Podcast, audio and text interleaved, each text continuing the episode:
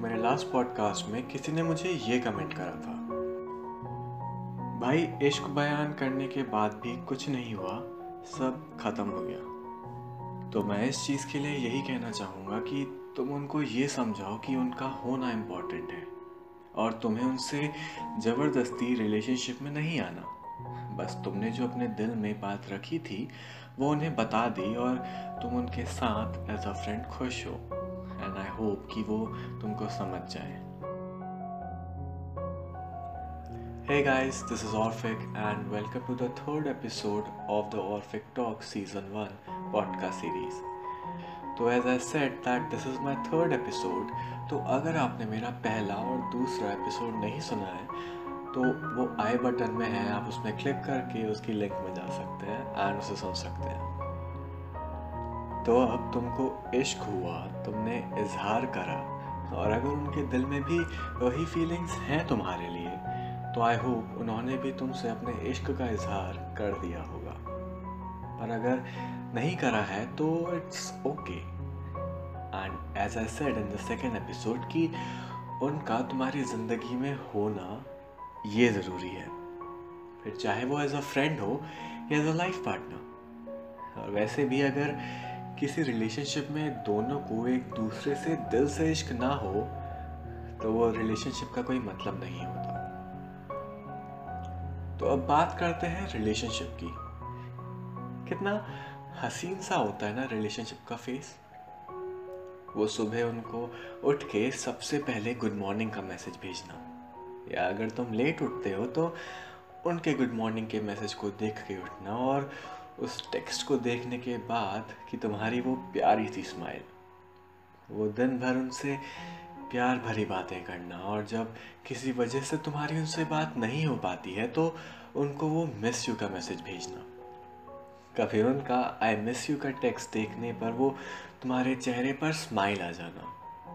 वो रात भर लंबी लंबी कॉल्स वो बस एक दूसरे को एक झलक देखने के लिए की गई वो वीडियो कॉल और उन कॉल्स में ही सो जाने की आदत। वो तुम्हारा उनके सामने बच्चों की तरह जिद करना। कहीं ना कहीं और भी कई चीज़ें जो तुमने शायद पहले करी हो नॉर्मली पर जैसे रिलेशनशिप में आने के बाद वो चीज़ें हसीन सी हो जाती हैं। वो शख्स जैसे तुम्हारे लिए सबसे हसीन हो जाता है। वो शख्स जैसे तुम्हारे सबसे खास हो जाता है। जैसे तुम्हारे घंटों उनसे बात करने के बावजूद तुम थकते नहीं और ऐसे लगता है मानो जैसे अभी ही तो बातें शुरू हुई थी। मुझे नहीं पता कितनों ने, पर जो जो मुझे सुन रहे हैं, उनमें से किसी ना किसी ने ये तो किया होगा कि जब तुम उनको बहुत ज़्यादा मिस करते हो और तुम्हारी बात नहीं हो पाती तो तुम तुम्हारी और उनकी चैट्स दोबारा से पढ़ते हो। उनकी डीपी और उनकी पिक्स ना जाने हज़ारों बार अपनी गैलरी में खोलते हो। किसी रिलेशनशिप की कोई एक्चुअल डेफिनेशन नहीं है। हर कोई उसे अपने तरीके से खास बनाता है। हर कोई उसे अपने तरीके से तुम्हारा और उनका साथ बीता हर लम्हा यादगार बनाता है। अब वो चाहे कितनी भी बड़ी चीज़ हो या छोटी, वो एक प्यारा सा नेकलेस हो या सिर्फ़ एक गुलाब का फूल। वो चाहे किसी महँगे रेस्टोरेंट का खाना हो, या तुम्हारे हाथों से खास उनके लिए बनाया हुआ राजमा चावल।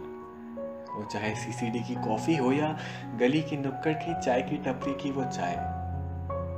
वो तुम्हारा उनके साथ बीता हर एक पल जो तुम उनके साथ बिताना चाहते थे। वो उस लम्हे को खास बनाता है। कितनी औसम सी फीलिंग है ना जब तुमको ये महसूस होता है कि कोई है जो सिर्फ़ तुमको खुश देखना चाहता है, जो सिर्फ़ तुम्हारे साथ हर लम्हा बिताना चाहता है।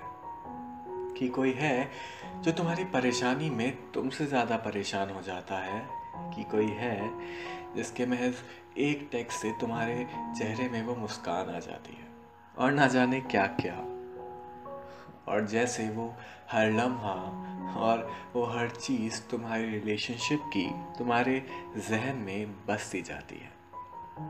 So hey guys this was Orphic and अगर ये पॉडकास्ट सुनने के बाद आपके चेहरे में वो प्यारी सी मुस्कान फिर से आई है, अगर आपको आपके रिलेशनशिप के वो हसीन लम्हों की याद आई है तो फटाफट से जाके इस पॉडकास्ट को लाइक करो कमेंट करो और शेयर करो उसे अपने इश्क के साथ और अपने दोस्तों के साथ ताकि आपके दोस्त भी अपने इश्क को टैग कर सकें और शेयर कर सकें।